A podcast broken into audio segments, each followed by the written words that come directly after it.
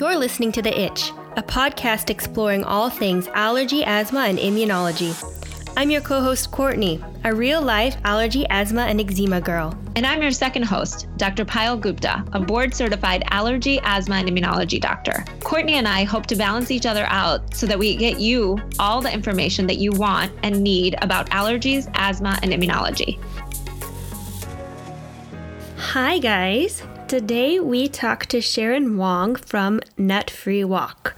Sharon is an allergy mom of two who blogs about recipes, cooking techniques, Asian ingredients, and food allergy related awareness and advocacy.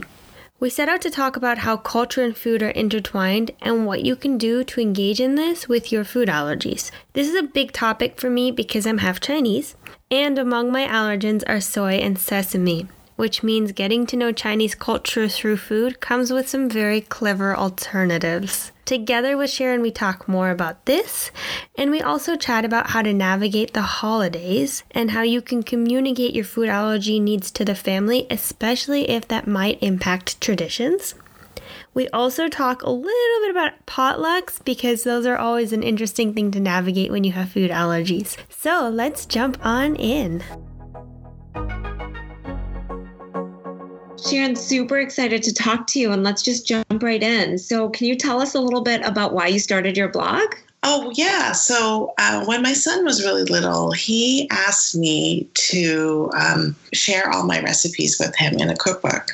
And uh, he told me that his favorite foods are Asian foods. And so I'm really glad that he gave me a heads up to get started because it's taking me a long time and I still haven't had a cookbook. I'm really thankful that I have my blog so that they can just look up recipes as needed. So my blog is called Nut Free Wok Allergy Aware Asian Fare. And the whole idea is to share recipes that are nut free, but also to teach people how to adapt some of the recipes to be gluten free or adapted to be shellfish free or egg free or dairy free as I know how. I mean, sometimes I just don't know how and I can't.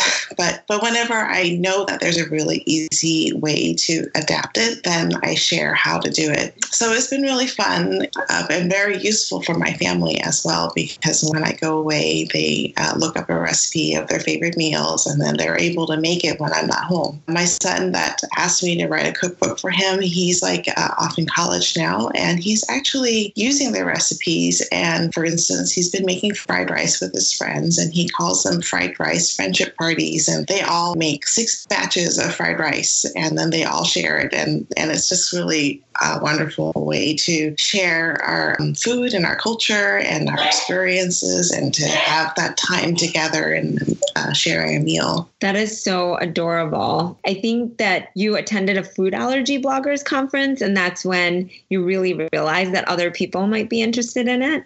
Oh, yeah, absolutely. And um, one of the common advice that people uh, receive from their doctors is how to avoid their allergens. And they're always told, oh, don't eat Asian foods or don't go to Asian restaurants. You know, that's really hard advice to take, especially if you're Asian and then, or if you really like Asian food. People would ask me, Sharon, how do you make your Asian food recipes? So then I realized that there was a real demand for allergy aware Asian fare where people can, you know, learn how to make their Asian recipes without their allergen. So that's how I got started. And I realized that there was such a demand for it. And uh, it's been really fun to share the recipes and the cultures with readers. How much do you feel like food plays a role in culture and identity? And whether you think that's one reason people are loving your blog and also how do you you know identify culturally with food and with your children's food allergies i think that food and culture go hand in hand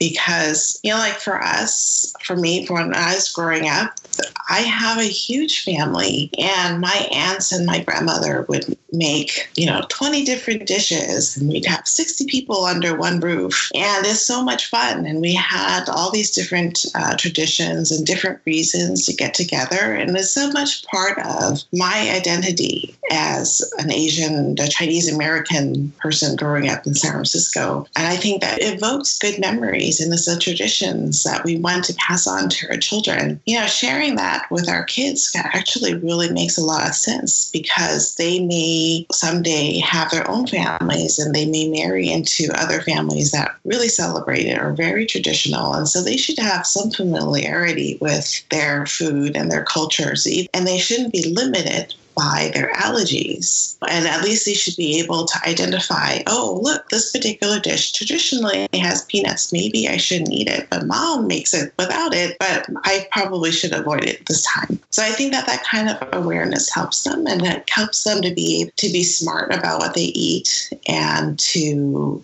uh, still be able to fit in with the people that love them or want to be with them yeah. And so, one thing that you mentioned that I just had a quick question about was you said that there's certain dishes that you know contain certain allergens. So, is there a way for somebody who is going to a Chinese restaurant to know which dishes they should particularly be aware of, or just asking? Is that what you recommend doing? I think asking would be the first step. That's probably the easiest thing to do. But if you want to be really, really sure, it's probably good to read a cookbook. Um, and I don't mean that, you know, to be sarcastic or anything, but literally true. So, like, for example, I'm not very familiar with, say, Korean cooking, or maybe I don't know all the dishes for Indian food. And so, what I would do is I would read a Korean cookbook and I would just read through the whole thing and I'd say, see, okay, this kind of dish would have chestnuts in them, or this kind of dish uses pine nuts. And so then I kind of make a little list of the names of those dishes and what the what are the major allergens are in those dishes. And I just kind of keep a little log. So then that way when I go to a restaurant, I'll look through their menu and then I'll see if there's any dishes that are like this particular dish uh, or that are is called that particular dish. So then that way I know, okay, this traditional dish contains these types of ingredients, and then I know to ask. And another thing that you can do is you can just use Google Translate and translate your allergens to uh, the language that you need. Like, say, you know you're going to go to a Thai restaurant, so you can just t- translate your allergens into Thai, and then you can show them just in case you know there's any language barriers. If you can just show them a list of your allergens in their language, I think that that would facilitate their understanding. Because when I've done that and I've taken my little list of our my children's allergens to like a Chinese restaurant, they look at it, and are like, "Oh, no problem, I got this." You know, they totally, totally understand, and it's really super helpful. And then the other thing too is that I found that as we go out to eat at these ethnic types of restaurants, and I talk to them about our children's food allergies, they're like, "Oh, we get it. You know, my child has food allergies." Allergies or my nephew or the, we have lots of customers.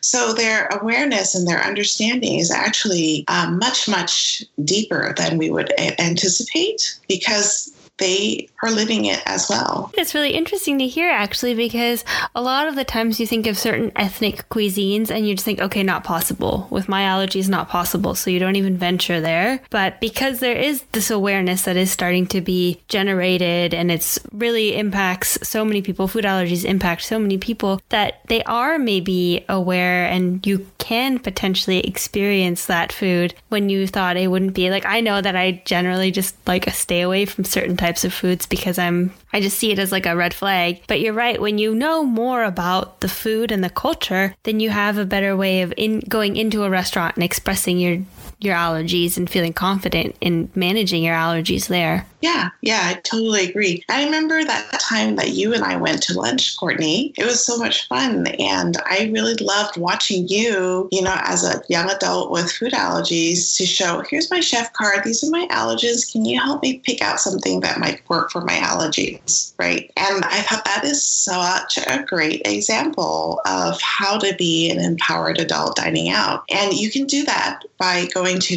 an ethnic restaurant as well. They totally get it. So, so, so helpful. So, I think that the more uh, knowledge that you bring into the situation by check out a book from the library and just kind of go through the recipes and kind of familiarize with the way they make it and what the recipes are. Like, for example, picking out a dish that you would like to make. And then that's just like picking out a dish that you would like to order. And then the other thing is to to bring in the vocabulary through using Google Translate or Chef Card that's translated into the language that you need. Yeah, and that's also very helpful for travel too. If you're thinking about traveling somewhere and you're not sure if like you can go to this country because your allergen is quite present, if you really do that research and look into these things, it may may make that possible for you. Yeah, absolutely. And then there are certain cuisines that are a little bit more challenging. There are certain dishes, certain cultures and cuisines that use a lot of milk, or they use a lot of sesame, or they use a lot of wheat, or something like that. Then I think in those situations, it may be, it may not be the best fit but maybe you know there are some you know recipes that could work. But depends on the severity of your allergies. And you know like if you can't even walk into the room and not have a allergic reaction then maybe those cultures would not be a great fit. But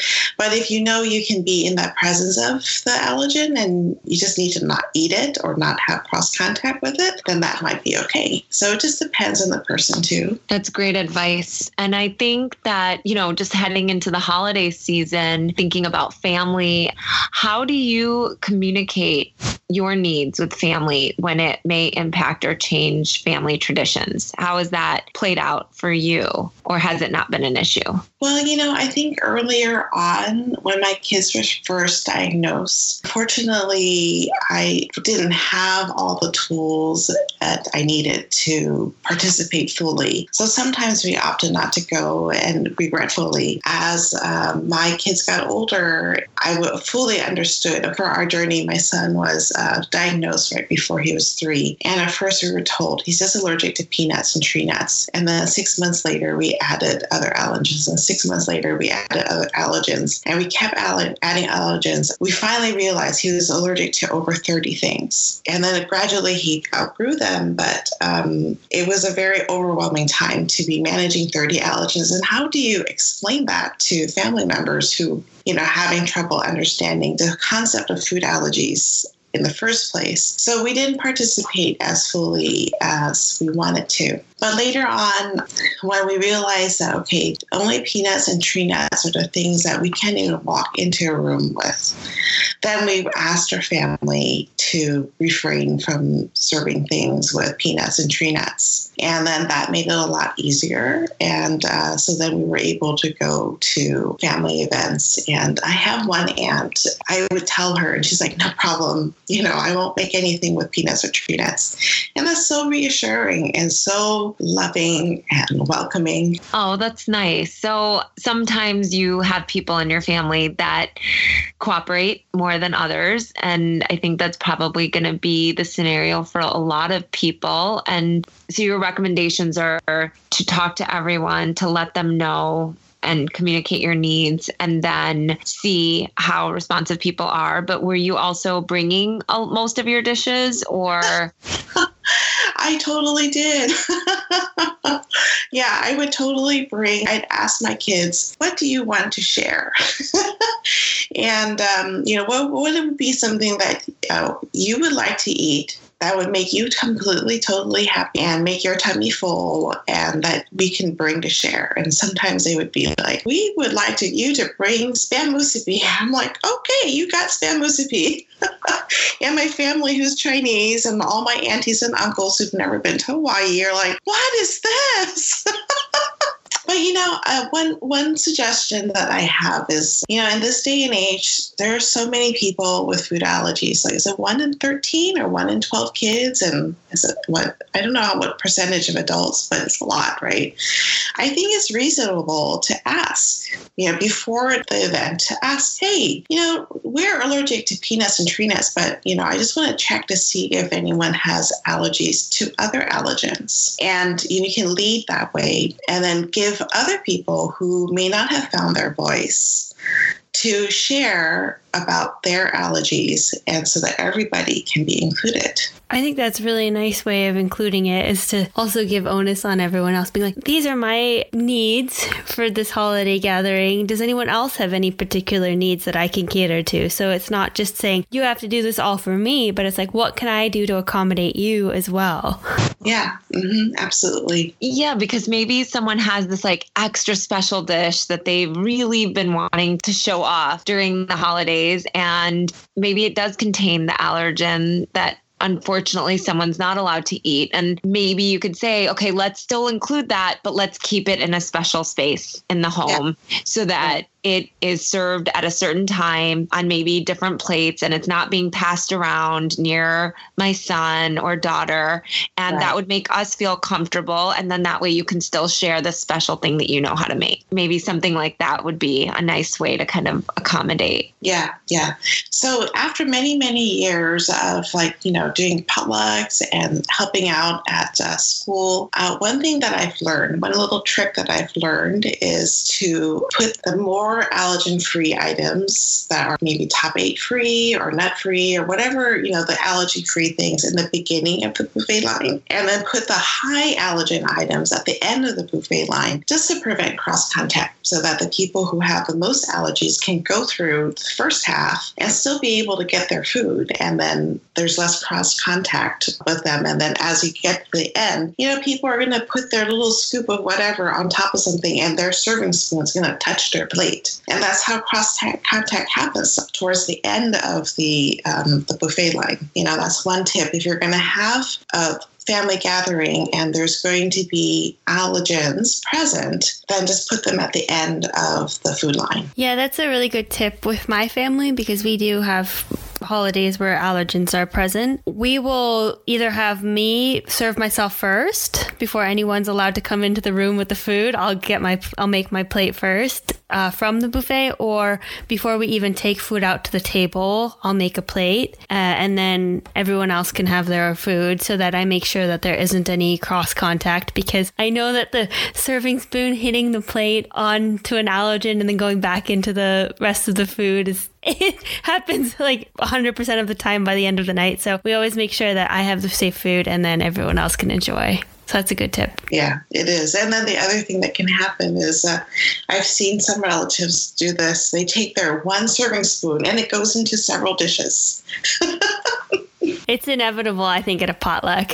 you can't keep it as clean as you want. If I was like a new family and I was just diagnosed, how would you want to start that conversation with your family if, if they don't understand what food allergies are and you have some special needs for the family potluck or for just the family get together? How do you think they should start that conversation? What kind of tips would you give a new parent from all of your experience now? I think that trying to be relatable is probably the most important thing you can do to kind of open up the dialogue. And, um, you know, you can start with, oh, we went to the hospital recently. So, or so my son had a reaction and we had to go to the hospital because of, and then describe the circumstances because it's a legitimate concern if you've had some sort of incident and you can describe what happened and then that you want to prevent that incident from happening again. And I think that, you know, the discussion towards like how to keep your family members safe grows from that kind of a opening. Yeah. And, and then to say, let me help you. You know, if you have any questions about your recipe or the ingredients, I'm happy to help you find them or give suggestions into which brands or which you know types of recipes i'm happy to help you and be willing to make a little extra i always brought like a main dish for my kids and a dessert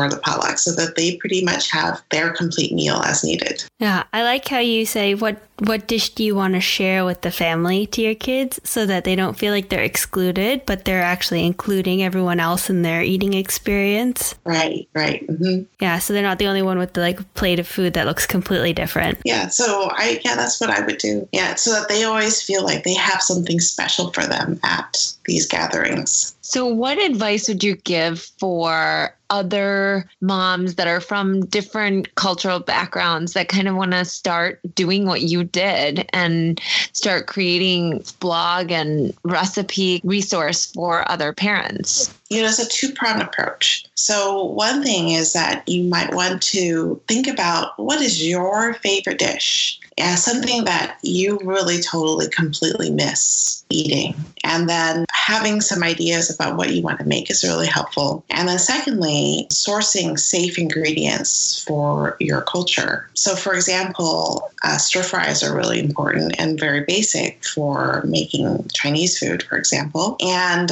the four ingredients ingredients that you need to make stir fry are always soy sauce, sugar, maybe oyster sauce, and cornstarch. You can even leave out the oyster sauce, but some sort of sauce, a little bit of sugar, a little bit of cornstarch. And if you can find those four items that are allergy safe, then you can make almost any Asian recipe. And I think that just finding the figuring out what is the minimum that you need. And then you can add other things. My stir fry, sometimes I'll add a little rice wine. Sometimes I'll add a little white pepper. Sometimes I'll add a little oyster sauce. Sometimes I'll add a little sesame oil. If like if it's you're not allergic to oyster sauce or sesame oil, then those are things you can add into it to make it taste different. But essentially, it's still stir fried. It's always will have cornstarch. It will always have a touch of sugar, and it'll always have a little bit of soy sauce. When I first launched my recipe blog, my most favorite food in as a first recipe, and that was chung fun. It's a dim sum recipe recipe with a rice noodle roll and there's like a little beef inside. That's like my favorite. When I was a child, I decided this is my last supper. This is going to be, if I had to be stranded on a desert island, this is the thing I'm going to eat for the rest of my life.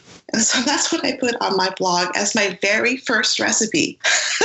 I'm going to start with my last meal. uh, so that's how you start with your favorite dish. You start with your safe, basic ingredients to make your dish and then you practice making it. So if you know that you have this special holiday coming up in January, I would start practicing in September and I would make it once or twice a month up until the holiday until I've perfected this recipe. And then I'm really happy to share with my family. Look, I know how to make this dish. That's so beautiful. And I'm curious actually because, you know, some people might want to share some of their recipes, but they don't want to create a whole blog. So, do you ever have people share their recipes um, with you so that you can share it with other people since you already have such a big Asian cuisine following? I do actually. I've had a total of two guest bloggers, which is, you know, kind of sad on my part. But one of them is actually a recipe by a friend, and she had made these Korean donuts made from, I think, sweet potatoes. And uh, it's like her favorite. And she was so proud of them. I'm like, would you like to share that recipe on my blog? And she's like, yes.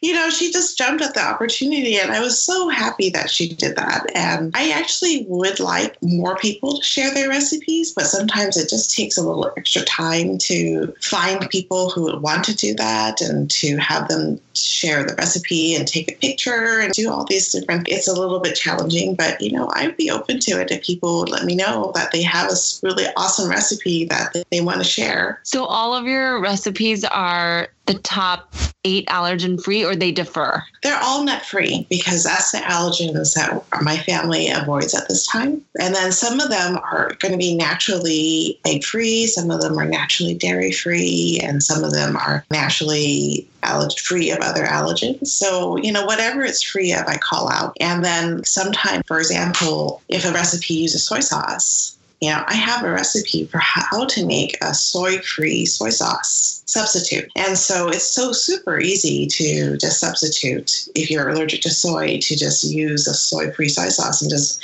do a one to one substitution. Yeah, there's like other recipes where I might use oyster sauce but it's totally okay to omit it and it'll still taste just as good. Great. And then you highlight all of those little tricks in your blog. Yeah, totally. I love how you have really embraced this cultural aspect and that's like that's what your blog is about and I love that. And I actually have that Chung Fong recipe bookmarked um, because that was my favorite thing as a child. No way. 100%. I was like, if I have to, if I could ever eat any dim sum, it would be that. And I just got coconut aminos for the first time. And I was like, I feel like I can finally make it because my favorite part of the whole dish was always just drowning everything in soy sauce. So it was like swimming in soy sauce. So now I feel like I can finally make it. So when I do, I'll share it and we'll definitely share that recipe with everyone else. Yeah, that sounds good. You know, like uh, coconut aminos is actually perfect for dipping this chung fun in because it has it's slightly sweet. So you don't even have to make um, the special sauce for uh, making eating chung fun because the coconut aminos is just ready for dipping. Yeah, it's perfect. And it's, you know, it's really nice that there are so many alternatives to get into eating Asian, like finding those alternatives, like you said, like soy sauce. That's an essential for Chinese food. So if you can find your version, your safe version, if you can create that, or if you can find something like coconut aminos, that's a great way in. And that's also something you can share with your family to say, look, we can still enjoy our cultural foods, just have to do it a little bit differently. It will taste very nice. It might not taste as authentic as you have planned, but at least everyone can share this experience together. It's just a little bit varied. Yeah, and it, that's so completely true. In fact, I was thinking about how when our um, our family members immigrated to the United States, you know, they didn't have access to the ingredients they use back home, and so they improvise and and just like them, you know, they improvised because their food were not their special foods or their favorite foods were not available. So they improvised. Just like them, we improvise because of allergies, and you know, we just pretend that that food's not available. So what do we do? So I, I think that there's nothing different from what our par- grandparents or our parents did when they first came to the United States. I think that's a really beautiful way of looking at it, actually, to say, oh, you know what? Like they came with their culture and they had to make variations, and we're maintaining our culture. And because of our food allergies, we have to make slight variations, but it doesn't mean it's not authentic. And it doesn't mean you're not having that experience. It just means you're making it available to yourself and to your family in a different way. Right, exactly. It's, it's the same thing, but, you know, just a slight mind shift. Reframing it so you don't feel like you're missing out on your culture. Yeah, absolutely. And uh, actually, you know, I really like the idea of, you know, thinking of ways to take some of that pressure off of living with food allergies and, and shifting our mindset from focusing in on the food and what we can't have to focusing in on what we can have. And one of the strategies that I had when my kids were first diagnosed, because, you know, with 30 allergens, it was extremely overwhelming. So I made a list you know, these are the foods we can't even be in the same room with. These are the foods that we cannot eat. These are the foods that we're not sure about. And then these are the foods that we can have. And I tried to make that list of foods that we can have as long as possible. So that way, you know, I felt like, you know, we could eat more foods than we cannot eat and and that really helped me to kind of form a menu because like what do we eat? We have food allergies. And i'm like wait a second. We have this list of 100 different foods that i can make meals from. So i just mix and match. You know it's like choosing your own adventure but with food.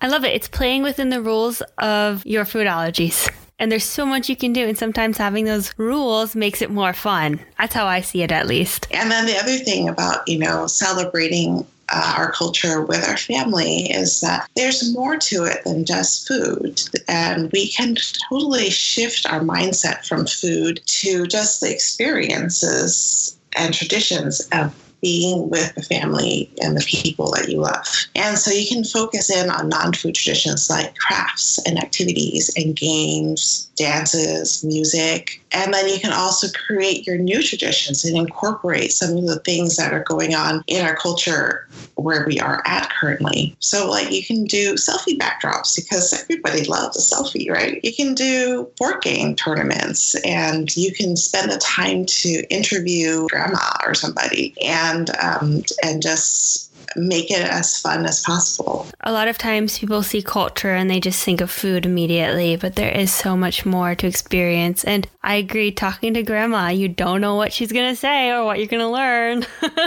yeah, that's right. that was such good advice. And I feel coming into the holiday season, that's the kind of advice that everybody wants to hear. I feel like I've learned so many little tricks of the trade from both of you guys. And it's just fun to hear that there are ways to make these events special and not feel like you're missing out on anything. Definitely. You definitely just have to reframe it. And thank you so much for sharing your tips, Sharon. Oh, you're welcome. It's so fun talking to both of you. Thank you so much for having me. And, you know, just this conversation is making me look forward to the holidays so much more. Thank you for listening to today's episode. Remember that all information you hear today is for informational purposes only and are not intended to serve as a substitute for the consultation, diagnosis, and or medical treatment of a qualified physician or healthcare provider. And also, don't forget to subscribe to our podcast. And if you have a second, help spread the word by rating our podcast and sharing with your friends and family who might also be interested in learning more about allergies, asthma, and immunology. You can always stay up to date by checking out our Instagram, The Itch Podcast, where you can leave questions you are itching to know, or check out our website, which is www.itchpodcast.com, which contains more information about the subjects we covered in today's episode and every episode. Until next time, have a fabulous week.